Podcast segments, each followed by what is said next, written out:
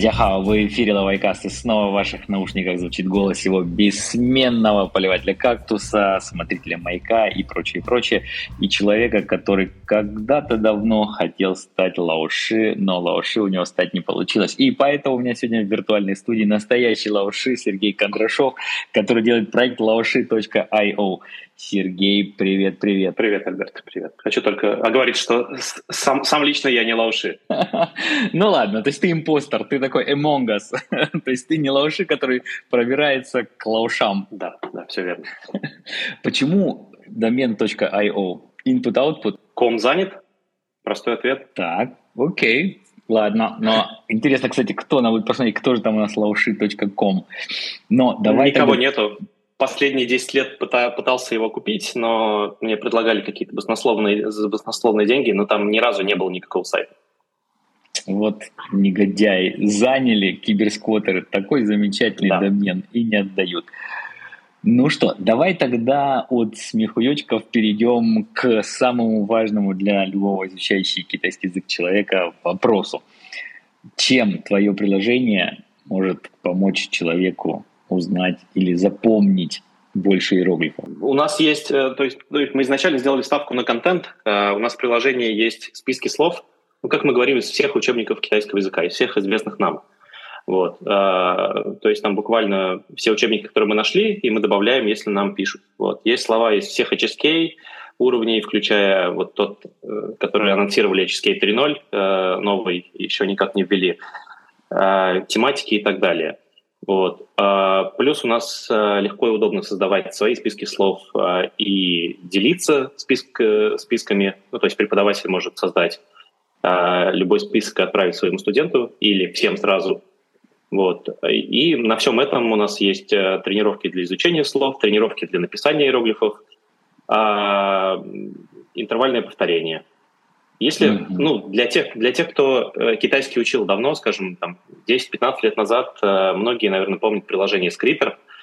Вот. Вообще изначально у меня боль пошла оттуда. То есть я для себя когда-то искал приложение для изучения слов, потому что китайский я никак нормально не выучу. И я пробовал Skritter, сам занимался по нему 10 лет назад, год 3-4 назад пробовал Skritter.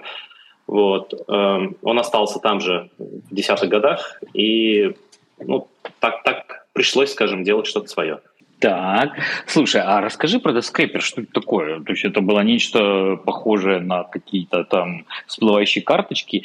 И вообще, давай какой-нибудь маленький такой овервью того, что было, того, что есть, ну и того, что будет. Я имею в виду, что все-таки люди у нас на разном уровне находятся в плане изучения китайского языка. И, конечно, я думаю, всем интересно от профессионалов в разработках таких вещей услышать, и немножко истории, с одной стороны, и немножко прогнозов на будущее. Я могу начать с истории, потому что последние 12 лет я в преподавании китайского языка в этом бизнесе. Так, подожди, есть что рассказать?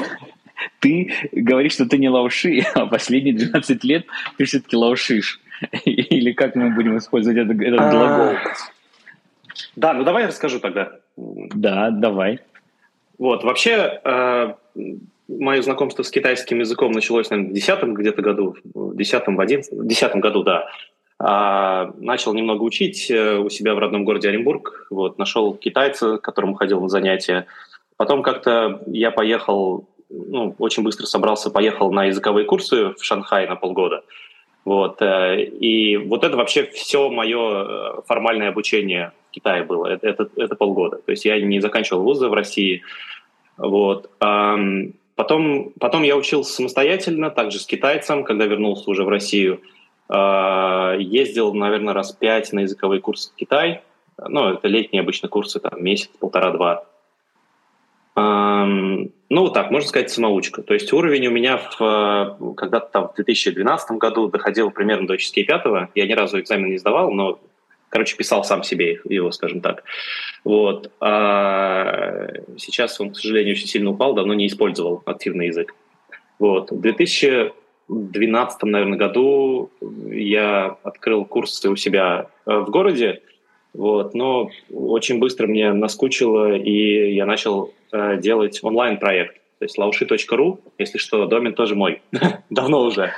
Вот. Это был веб-сервис для изучения китайского языка. Я съездил в Шанхай, нанял преподавателей из Шанхай, Вайгуаю и Фудан. Вот, они мне писали курс. Но это что-то похожее, наверное, на Duolingo. То есть это курсы, которые сделаны для самостоятельного изучения китайского языка. Тогда мне много звонили, скажем, со всей области Оренбургской и соседних областей, просили как-то преподавать китайский. Зума тогда еще не было, никаких онлайн-школ не было, вот, и поэтому пришла такая идея. Вот, с этим я прошел в акселераторы, в инкубатор в Татарстане, потом в акселератор в Москве, во Фрии. В общем, какая-то была такая история небольшого роста. Слушай, а я правильно понимаю, извини, конечно, за такую прямоту, но это аналог, когда полуслепой учит слепых. То есть ты сам китайский не очень хорошо знал и все равно взял на себя такую благородную задачу нести свет образования в массы. Да, первое время так и было. Первое время... Я даже был какой-то момент, когда у меня был уровень буквально HSK 4, я преподавал немного сам у себя в городе. Вот, о чем честно говорил тем, кто ко мне приходил, потому что, просто больше никто до этого никогда в городе не преподавал. Вообще история была такая, я не хотел в это ввязываться, я искал нормальную работу, и пока работу не нашел, я просто повесил объявление где-то там на остановках и сказал, что в кафе будет встреча. У меня в голове было найти одного-двух человек, которым я буду преподавать китайский, пока сам учу, скажем так. То есть... самому учиться и кому-то еще передавать знания, чтобы лучше для самого усваивалось. Вот. Но в кафе пришло слишком много человек, был аншлаг, и, в общем, так все получилось. Но потом с 2014 года, скажем так, когда я пошел в этот IT-проект, деньги очень быстро закончились, все такие были. Плюс я в Оренбурге продал свои курсы, тогда уже было кому, и переехал в Татарстан. Вот. Тогда деньги очень быстро закончились, и пришлось развивать опять офлайн-курсы. Mm-hmm. Вот. То есть я открыл офисы в Набережных Челнах, в Казани, в Уфе, в Воронеже, в Тюмени. В общем, так мы по Волжье и где еще какие-то знакомые были. То есть это все было возможно... Подожди, а это все было возможно потому, что все-таки есть спрос, да, на китайский язык в этих городах? То есть он появился сколько-то лет назад, а удовлетворить его никто не может, получается. Или я не прав? Да, все верно. Самое интересное, что все это время самый активный город у меня был Набережные Челны. То есть там мы всегда упирались только в количество преподавателей, не в количество студентов. Вот. В Казани, например, такого потока студентов никогда не было. Интересно. И ты, получается, выбрал стратегию Мао Цзэдуна, когда у тебя деревня постепенно охватывает город. Я к тому, что ты начал с небольших городов, вот ты говоришь, такое наступление. Но а до Москвы ты дошел или до Питера? Вот главные бастионы нашей китаистики ты попытался взять? Я пробовал Москва и Питер, у меня абсолютно там не пошли дела. Вот. В общем, общаясь с коллегами, я понял, что в Москве... Я сейчас скажу такую немножко спорную штуку, но в Москве на китайском языке никто деньги особо не зарабатывает. Вот. То есть это не значит, что люди, частные репетиторы не могут хорошие деньги зарабатывать, относительно хорошие.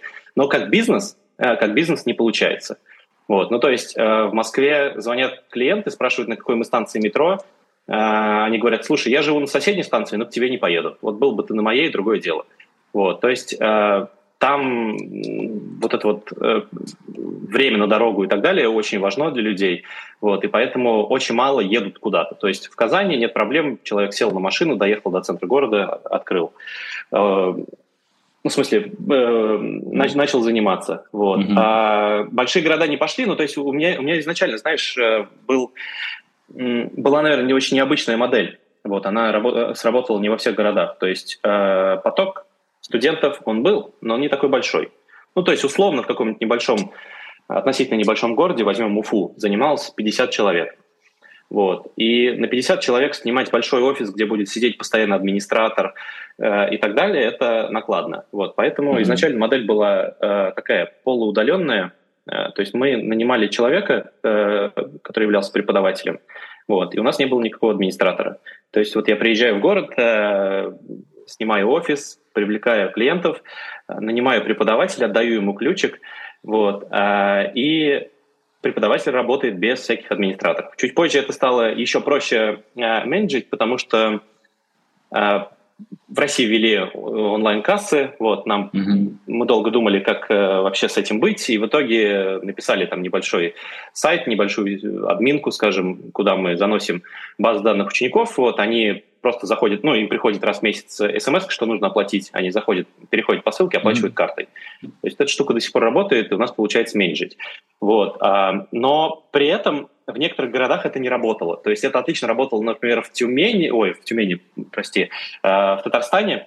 Вот. Но когда я приезжал, например, в Челябинск и общался с потенциальными преподавателями, очень часто мне задавали очень интересный вопрос. А как ты будешь, скажем, проверять, что мы у тебя не воруем? Хороший вопрос. Очень легитимный. Да, это вопрос культуры. Это вопрос культуры именно городов. Ну, то есть я имею в виду не то, насколько люди там культурные и бескультурные, а вот ну, насколько принято доверять людям и так далее. В Татарстане нет проблем с этим. Вот, когда ты приезжаешь в Сибирь, уже немного не то. Вот. Ну, вот, например, у меня не сложилось там с партнерами в Тюмени и в Воронеже, потому что, опять же, культура немного сложная. Вот. В Питере мы пробовали открываться, вообще не пошло. В Москве тоже там, не знаю, месяца 3-4 я пробовал. Были какие-то единицы клиентов, вот, но решил, что того не стоит. Давай тогда подожди. Хорошо, теперь это все-таки было про прошлое, теперь перемотаем в настоящее. У нас еще вопрос про будущее. А в настоящем, скажи, поделись, где ты, что с тобой, и вот тот проект, который ты сейчас разрабатываешь, чем он отличается от того, что было раньше? Хорошо, про прошлое я совсем не все сказал, вот, но ладно. У нас еще была публикация очень популярного учебника для начинающих вот, в 2017 году, который до сих пор продается, и мы без книжных магазинов продали больше 4000 штук. Мне кажется, я его помню. Слышишь, я его помню. Мне кажется, было такое. Да-да-да. Действительно, laoshi.ru. Мне вот сейчас, когда ты стал говорить про учебник, что-то в голове шевельнулось. Да, вот если ты не против, я бы копнул чуть-чуть, прям пару минут вот сюда, и потом я перейду плавно. То есть, когда вот эта вот у меня удаленная система начала работать, мы очень активно, ну там, с моей помощницей занимались тем, чтобы качество курсов было хорошее. Вот. И оно у нас на самом деле, ну, в тот момент, когда мне это было очень интересно, у нас было очень хорошее, потому что даже в Казани студенты, которые изучали, ну, типа, шли на переводчик китайского языка, второкурсники массово приходили к нам. Вот. У нас обучение было лучше. Вот. Ну, в Казани это факт. Вот. Долго я искал учебники, которые подойдут под формат курсов. Ну, то есть тут надо понимать, что китайские учебники, очень много суперских, но они сделаны для тех, кто, условно, приехал в Китай и учится в универе, с определенной нагрузкой, с определенным свободным временем. Вот. К нам же на курсы приходили часто взрослые люди, которые работают, и у них ну, и занимаются 2 раза в неделю. То есть вот когда им там даешь урок, и в нем 45 новых слов, они его не учат. Ну, то есть они просто не успевают. Вот, и приходилось разбивать, мы долго-долго мучились, долго пытались что-то адаптировать. Вот потом попробовали те материалы, которые мы делали для сайта, и вот они чуть-чуть получше начали усваиваться. Вот тогда родилась идея сделать учебник, который бы вот, подходил как раз под формат именно курсов вечерних. Вот. Плюс, конечно же, идея была сделать маркетинговый ход, вот, ну, потому что, скажем, такая небольшая сеть школ со своим учебником выглядит презентативно.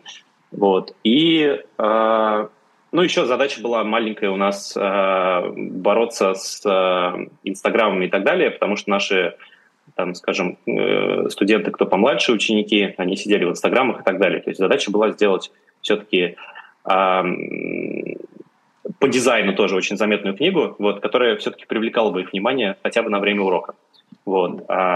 И ну, немножко сократить отток студентов. Вот. Мы в 2017 году это выпустили. Я потратил огромное количество времени, денег, ну, можно сказать, все, что у меня было на тот момент. Вот. Выпустили учебник, выпустили прописи к ним. Вот. Ну и, в общем, мы в 2016 году, наверное, запускали онлайн-школу, пробовали разные форматы, в том числе вывозили ребят в Китай. И вот, знаешь, вот, суммируя весь этот опыт, я все время пытался найти какую-нибудь, ну не то что волшебную таблетку, вот, но что-то, чтобы облегчило студентам жизнь или, не знаю, хотя бы зацепиться за основную проблему. Вот. И я пришел к тому, что основная проблема в изучении китайского, ну, наверное, не для студентов вузов, а вот кто изучает там, на курсах и так далее, это изучение новых слов. То есть, если они занимаются нормально, они, в общем, могут ну, относительно окей освоить, скажем, разговорный. Другой вопрос, что будет, когда они приедут в Китай. Ну ладно. Вот, относительно нормально можно слышать китайский язык. Вот, грамматика не такая сложная, но изучать новые слова – это прям проблема. Вот, то есть для аудитории лаоикаста я уверен, что это не открытие, но открытие для многих. Я говорю, что, например, когда ты приходишь на урок английского, ты учишь слова после урока часто. А на китайский нужно прийти с готовым словарным запасом уже. Вот. Ну и вот так вот у меня это все вылилось в то, что мы делаем сейчас, приложение для изучения слов, ну и дальше. Вот. Прости, пришлось копнуть в историю, потому что это очень важно, оттуда, правда, у меня очень много вытекло. Ну вот и давай тогда перейдем плавно к сегодняшнему дню. В чем самый цимис того, что ты делаешь, а потом у меня будет вопрос с подвохом про будущее. Вообще сейчас я нахожусь в Тайване, вот, переехал сюда... Получается, 1,5 месяца назад. Надеюсь, что надолго. Вот. Ну, сейчас многие разъезжаются, россияне кто куда. Вот. Я жил в Турции, теперь вот двинул в Тайвань. Тайвань, на самом деле, для нас очень важный пункт, потому что мы искали место в Азии, где преподают китайский язык, вот, где рыночная экономика, скажем так, и желательно высокое проникновение английского языка. Вот. Ну и, в общем-то, со всеми этими параметрами это Гонконг, Сингапур и Тайвань. Вот. Выбрал Тайвань, потому что сюда получилось чуть проще добраться, он дешевле, ну как-то так. Вот. А сейчас у нас международная уже команда. Вот. Вообще изначально мы основали проект втроем, то есть был сооснователь... с которым мы случайно начали работать. Он довольно долго был директором, ну, управляющим директором VC.ru. Вот, ну, наверное, многие знают, да, Даниил Хасаншин. Мы с ним начали. Мы с ним когда-то познакомились очень давно, в 2013 году, когда я презентовал laoshi.ru еще. Потом не общались вообще никак 7 лет, и потом случайно встретились и случайно начали работать. Вот, он тогда оставил свою работу, уволился, и вот мы с ним начали делать laoshi. Вот. И еще у нас был сооснователь, дизайнер вот, из Украины, из Киева, с которым мы расстались, к сожалению, год назад. Вот. Это венчурный проект. Вот. Сейчас я попробую что-то еще рассказать. То есть мы привлекаем инвестиции. Вот. Довольно много на сегодня уже привлекли для такого проекта. И ну, наша цель сейчас – это азиатские рынки. А я правильно понимаю, что проект, ты упомянул, что он уже международный, и, соответственно, там больше акцент, наверное, на англоязычных пользователей? Или все-таки это многоязычная платформа? Изначально мы выпустили его как русский, на русском языке и на английском. Вот. Но из-за того, что в России, скажем, я понимаю… ну, в общем, понимаю рынок изучения и преподавания языка, вот, и многие нас знают, то вот год назад у нас было 80% аудитории из России. До сих пор очень много идут сами, то есть мы никакие маркетинговые активности в России не делаем, но огромный поток новых пользователей, пишут учителя, вот, у нас есть даже... пример интеграции с бумажной книгой, то есть когда на бумажной книге есть QR-код, который ведет списки слов в нашем приложении. Вот. Но изначально мы думали про то, чтобы... Ну, то есть мы открыли компанию в Штатах, в США. Вот, мы изначально рассчитывали на венчур, вот, на международные рынки, поэтому английский у нас все-таки основной. Но так получилось, что вот, российский пользователь до сих пор большая часть. Вот. Буквально в этом месяце, в феврале, мы Выкатили еще 5 языков. Это индонезийский, тайский, вьетнамский, корейский, японский. Вот. Теперь будем экспериментировать с этими рынками и смотреть, какой из них лучше сработает. Очень интересно, что получится, потому что тема изучения китайского языка, она все-таки в тренде восходящем. И я думаю, по всей Азии, по всему миру людей, которые учат китайский, будет все больше и больше. И конкуренции-то у тебя тоже будет все больше и больше. И тут, слушай, у меня такой вопрос. Все, понятное дело, сейчас играются с чат-GPT и прочими ИИ, искусственным интеллектом, AI. И у меня вопрос, а ты не боишься, что на самом деле вот уже прям в ближайшее время все это кажется ненужным, потому что искусственный интеллект под каждого сможет быстро путем нажатия 2 кнопок составить какую-то программу и всячески, не знаю, присылать там в режиме реального времени напоминания на его умные часы или на его телефон, что надо повторить что-то. И вообще самое главное, что смысл в изучении языков исчезнет, потому что у тебя будет твой телефон, твой умный наушник, умная колонка, умный холодильник, неважно что, который тебе будет все переводить. Ты только захочешь что-нибудь сказать китайцу, а он тебе раз и переведет уже. И наоборот. Слушай, наверное, когда-то наступит такое будущее, но я не верю, что оно наступит в ближайшие 5, 10, 15 лет. Очень не верю. Плюс люди любят... знаешь, когда вот я активно работал в России с курсами, где-то, наверное, 70-90% наших пользователей, у них не было цели изучения языка. То есть им просто нравилось. То есть это не то, чтобы они хотят прям общаться. Вот. Я уверен, что люди учат и будут учить язык даже просто потому, что им нравится. При этом я согласен, что острая необходимость... скорее всего, знаешь, прости, да, сейчас скажу и не буду перебивать. Скорее всего, то, что сейчас происходит, даже с этими Google-переводчиками и так далее, это в первую очередь бьет по переводчикам именно. То есть уже не нужен тебе... я не говорю про прям профессиональных переводчиков, да, но тебе уже не нужен человек, чтобы пойти в банк открыть счет, например, в Китае. Ты, в общем, можешь с Google-переводчиком, в Китае, наверное, не с Google-переводчиком, все вопросы решить. Но про преподавание я пока... не верю, что это будет. При этом мы смотрим на технологии. Вот, мы все-таки технологичный стартап, и мы надеемся, что мы тоже сможем эти технологии оседлать. Mm-hmm. То есть вы тоже привлечете некую часть искусственного интеллекта. Слушай, но это, мне кажется, уже неизбежная просто тенденция, потому что везде и во вся он будет встраиваться, так или иначе. И давай тогда я вот немножко уже подходя к такой... почти финишной прямой нашего подкаста, хочу тебя спросить. Вот ты, как человек, который столько лет посвятил этому то ли хобби, то ли профессии, да, вот то, что ты описал сейчас, это же тоже любопытно. С одной стороны, ты сам начал изучать, наверное, потому что тебе процесс нравился больше, чем стремился к какому-то конкретному результату, и сказал мне, что очень много людей изучают китайский язык именно ради процесса. Вот ты бы какие... выделил советы на сегодняшний день, на 2023 год, для тех, кто хочет учить китайский язык, не обязательно в Москве, вот что-то практичное, что людям бы помогло как-то оптимизировать этот довольно непростой процесс? Во-первых, найти учителя, потому что до сих пор большинство людей фантазировали, что они могут выучить язык через приложения или YouTube-каналы. Вот. Это базовый совет, который мы всегда всем давали. Вот. А второй совет, наверное, держать в голове, что изучение китайского языка – это тяжелый труд. Вот. И это не 15 минут, не 2 месяца, не 2 недели, как многие курсы обещают. Вот. Это годы.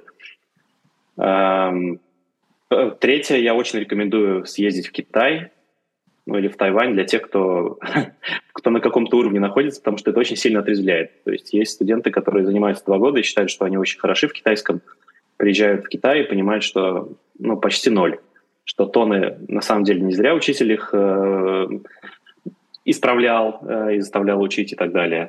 В общем, какие-то базовые советы, я ничего такого волшебного не могу сказать, наверное. А вот я решил зацепить свое внимание на то, что ты сказал про Тайвань, потому что ты упомянул, что он действительно из тех стран, которые есть на нашей планете, где китайский язык – это государственный язык, он, наверное, сейчас самая дешевая страна. Я не удивлюсь, если Тайвань точно дешевле, чем Шанхай. То есть Тайбэй дешевле Шанхая, если так вот сравнивать. Абсолютно дешевле, чем Шанхай, да. Да, и вот я тебя хотел спросить, как у тебя ощущение? Вот ты сейчас приехал на Тайвань, и было ли у тебя, может быть, где-то такое же вдруг осознание, что опаньки, я столько лет учил китайский, а на самом деле все не так просто. И как у тебя ощущение от Тайваня, когда мы говорим, ты, наверное, один из первых, кто приезжает туда на относительно долгий срок после окончания пандемии? Я уже говорил в начале беседы, что я китайский для разговора, для чтения очень давно не использовал. Вот. Уровень мой сейчас вообще не очень хороший. Но при этом, скажем, на улице, в банке и так далее я вполне себе поддерживаю беседу. Вот. Тут очень похожий говор на тот, который есть в Шанхае. Ну, то есть я говорю не про диалект, а именно про говор, да, вот эти «ще-ще» через «ще» и так далее. Вот. Поэтому, в общем, ну, я как человек, который ездил почему-то постоянно в Шанхай, вот, мне довольно легко понимать. В общем, Тайвань мне очень нравится, но я постоянно это всем говорю, что Шанхай для меня лучший город в мире. Вот, я его люблю. Вот, если бы там можно было бы спокойно жить иностранцам. У меня была даже попытка туда переезда с маленьким 4-месячным ребенком в 2019 году. Вот, но не вышло. Вот, то я бы жил в Шанхае, наверное, не в Тайпэе. Вот, ковид, не знаю, я сюда впервые приезжал в этом году в прошлом году в августе, вот, забрать одишку свою, и, ну, попал вот на этот карантин трехдневный, ну, в общем, ничего такого особого не было, не знаю, я не заметил, скажем так, сильно, как ковид, ощущается только очень сильно разница между, например, Турцией, России и Тайваню, потому что в Турции маски уже никто не помнит, что это такое, а здесь до сих пор бегают от тебя, если ты без маски. Вот, но это, видишь, все-таки тебе повезло, что ты не попал на двухнедельный, а ты больше карантин, и на самом деле, может быть, здесь как раз-таки то, что ты в 2019 году не остался в Шанхае, тебе сыграло хорошую службу, потому что все-таки в Шанхае, особенно в 2022 году, было непросто, и, соответственно, ребенку было бы уже на 2 года больше, на 3, и вам посидеть 4 месяца взаперти, поверь мне, вряд ли бы понравилось. Так что у всего есть своя положительная сторона. Слушай, да. Ну что, давай тогда я скажу нашим слушателям еще раз, что у меня в виртуальной студии был лаоши, который говорит, что он не лаоши, Сергей Кондрашов, человек, который делает проект laoshi.io. А его же можно уже скачать где-то в App Store, правильно? Конечно, можно.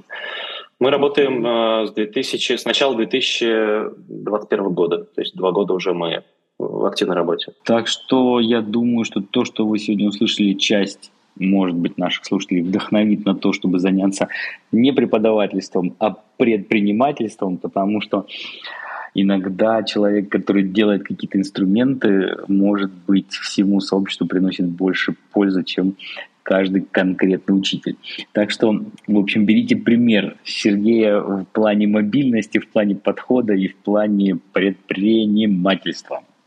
Это мой такой искренний совет и, на самом деле, искреннее восхищение. Ты молодец, что занимаешься такими вещами, которые не гарантированно доходный, и я думаю, у тебя тоже были всякие американские горки вверх-вниз, когда дело идет, когда не идет, ну и прочее. Конечно, они продолжаются. Я про американские горки. Пожелаю тебе, чтобы все-таки у тебя они шли вверх, а там были такое вверх идущее плато, чтобы все-таки жить было поспокойнее. Ну что, да, давай с тебя тогда прощание с нашими слушателями, что бы ты хотел им пожелать, и я буду ставить какую-нибудь веселую музычку. Спасибо всем, кто слушал. Не знаю, успехов тем, кто изучает китайский язык, наверное. Работа сложная и долгая. Да, это я подтверждаю. Ну что, всем тогда счастья, мира, побольше иероглифов в голове, умение их читать и умение их даже писать. Всем пока-пока. Пока-пока.